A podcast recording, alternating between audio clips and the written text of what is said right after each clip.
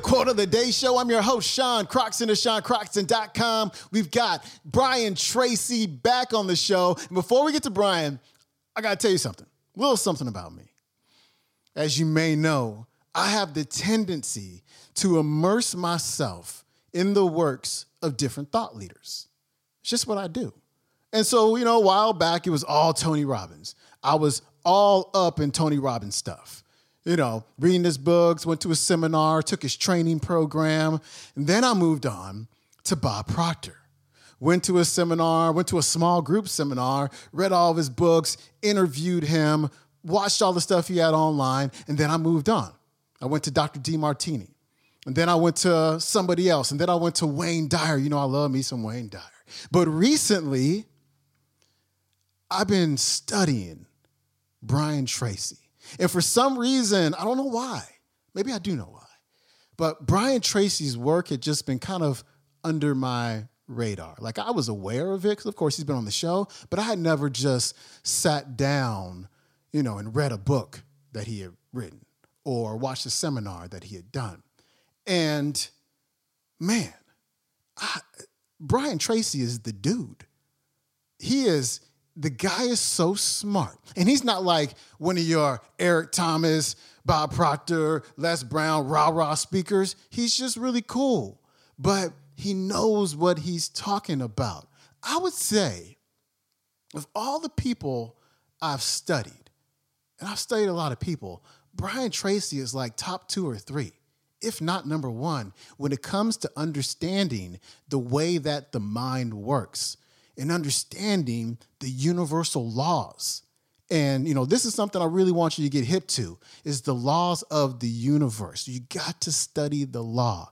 You know, as Bob Proctor says, everything happens by law. And if you don't know what the laws are, there's a chance you might be violating the laws and that that's why things don't change. That's why we get the results that we're getting because we're not operating, we're not following the laws, which are always enforced. I'm actually creating a program around this, It'll be out in a couple months. But study the laws. There's, I'm trying to think of some books. Working with the Law by Raymond Holliwell. Deepak Chopra has his seven spiritual laws of success. Um, read those books. I think you're really going to enjoy those.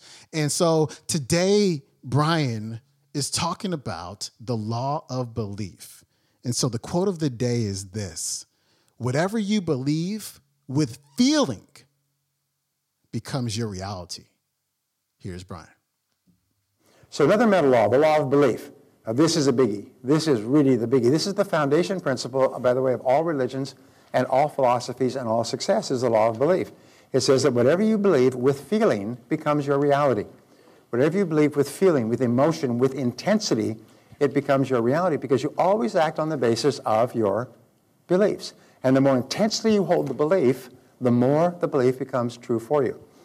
There's a gentleman that I used to know, his name was Glenn Bland, and he wrote a book called The Glenn Bland Method. And he talks about how when he was growing up, his father was a working man. And they talked around the family table, they talked about work at the, at the lumber yard. And, and he, the father would always say, you know, when you grow up, you've got to get yourself a working job. You've got to get yourself a, a laboring job. He said the Blands have always been laborers. We've always worked by the, by the sweat of our brow. And so the kids were all brought up to believe that they were supposed to get a laboring job when they got out. So he got left high school, and he did quite well in high school. It was in sports and everything else. But he, his belief was, when you entered into the world of work, you got a laboring job. So he did on a construction crew working on the highways digging ditches and, and you know, working on construction. And one day, he's been at this for about two or three years, and he's working away, He goes up there in the morning, sweats all day. There's, the traffic is moving really slowly because it's a construction zone, and right next to him, while he's working away with a shovel, there's a guy, a friend of his from high school. And he's driving the car. He says, hi, Glenn, how you doing? To the window of the car. He says, oh, doing great. He's got his shovel here. And he says, how's everything going? It's going fine. And he says, how's everything going with you? The guy's driving a brand new car. He's wearing a nice suit. He's well dressed. This guy, you know, was no great flaming hell in high school, just an average guy. He said, how you doing? He said, I got a great job. He said, I'm selling, making really good money. He said, buying a new home next month and uh, getting married in, in, in, at the end of the year. And, and he looked at him, and here's this guy, and he's living from paycheck to paycheck, sweating away. And he looked at that guy, he said, and it hit him like lightning. He had bought a bill of goods from his father. He said, this guy's no better, no smarter than he is, which happens to be the case. Yet he's got a different belief system that you get out and you get a job and you get into business and you get into white collar work. He threw down the shovel and he got up and he walked out of there and he said, I'll never work with a shovel again. He went and got into sales. He turned out to have a natural ability for sales. Within two or three years, he was doing extremely well. Within seven or eight, he was a millionaire, had a beautiful home, beautiful car. He said the turning point in his life was when he challenged that belief, that belief that he was meant to be a working man all his life. Many people have beliefs, and, and there's two sets of beliefs. There's conscious beliefs that we have, and there's unconscious beliefs. And there's that wonderful line from Josh Billings, the humorist. He said, It ain't what a man knows what hurts him, it's what he knows what ain't true. And many things we know about ourselves ain't true at all. What we do is we develop scotomas or blind spots. Is once we've decided to believe certain thing, we do not see anything that contradicts it. We may be doing wonderful things or wonderful work or being very successful. We don't even see that if we decided to believe that we will never make much more than we're making, sometimes your parents will tell you, you know, you've got to be worry about money, you've got to be careful about money all your life, and you'll never make very much, so you've got to hold on to every penny. And so people just hunker down, and they're more concerned about security than anything else. And so we develop these beliefs, these blind spots. And sometimes you need somebody to come along and open it up. And so you can see this vast world of possibilities that you have. And when this happens, people change completely. So your biggest obstacle is usually self-limiting beliefs. Your biggest obstacle is usually self-limiting beliefs.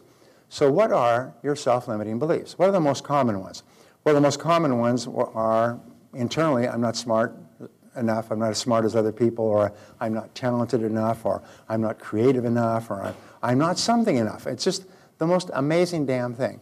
I, um, uh, remember this great story. His, guy, his, name, his name was Igor, and he came to my seminar in New York, and he came to my seminar in Palm Springs. And he was a Russian immigrant. And he said he'd arrived, this was five years before, he arrived five years before from Russia, when Russia was just opening up in the 90s. And he had everything he owned on the streets of New York in a, in a box, a, a cardboard box with string on it. And he didn't know a word of English, and he had to stop people on the street. He kept stopping people and asking them, um, looking for someone who spoke Russian. And he finally found somebody, and he would ask them in, in something in, in, Russian. You know, dobro jutro, dobro good morning, good morning. To somebody re- responded back, dobro. And he said, where can I find Russians? I don't speak any English. He said, well, go to Little Russia. It's, called, it's a little part of, of New York. How do you get there? He showed him how to get there on the subway. So he gets there on the subway, and this big, long elevator. Everybody ever been to New York coming up from the subway? The long, long elevator. He comes up, and the first thing he sees in Little Russia is a pizza place, which has Russian, it's a Domino's pizza with Russian, a Russian name. He goes in, he speaks to the owner in Russian. He said, I need a job. And he said, so he said, I need somebody to deliver pizza. So his first job was delivering pizza in Russian, in Little Russia, to other Russians. And that was his first job. And he did that, and the first thing he decided to do was learn English. He looked around, he said, why are so many Russians successful in America? And there's an enormously successful Russian immigrant community in New York. And he found the first thing they did is they spoke English. So he just put his head down, he began to learn English. Pretty soon he could learn English, he could deliver pizzas to both Russians and non-Russians. And after a year, his English was good enough, so he applied for a job selling printing for a printing company. And he kept studying English, and at that time he stumbled across my audio programs. My audio programs are used by Princeton University to teach English as a foreign language in 17 languages because they're clear, they're grammatically correct, they are unaccented, and people who want to learn English also want to be more successful, so they get a twofer. They get success ideas, plus they learn English. Well, he started to listen to my programs, and his English got better and better. He worked for two years uh, selling printing, and he got become so knowledgeable about the business. He had so many contacts, he decided to start his own printing brokering business. This is year four. When he came to my seminar, it was the end of year five. That year, he had made more than $200,000 in commissions himself in his own business brokering printing. He said he was on track to make 300,000, 400,000. He'd be at 500,000 within eight years of arriving off the boat with no English skills. Now, I'm not trying to suggest that we have obstacles that we create in our own minds, but imagine an immigrant with no skills, no friends, no contacts, starting off and within five or eight years making several hundred thousand dollars a year because he had this unshakable belief that it was possible. He absolutely believed it was possible. And to, to him, no matter what happened, everything that happened to him was just a learning experience because he could not even imagine not being successful. When you reach the point where you cannot even imagine not achieving great goals, your whole, your whole life changes for you. All right, that was Brian Tracy. His website is briantracy.com. Do yourself a favor. Go to the YouTube, punch in Brian Tracy seminar, and just watch anything that comes up. Today's clip came from a seminar you can find on YouTube called Seven Mental Laws. Brian Tracy, part two. Read his books. Go to your local bookstore, pick one up. Go to Amazon, pick one up. I read one last week it's called Change Your Thinking, Change Your Life. I think you'll really enjoy that one. And uh, yeah, that is it for me. I'm going to see you tomorrow. We got Jim Rohn on the show. You have an awesome day, and I will see you tomorrow. Peace.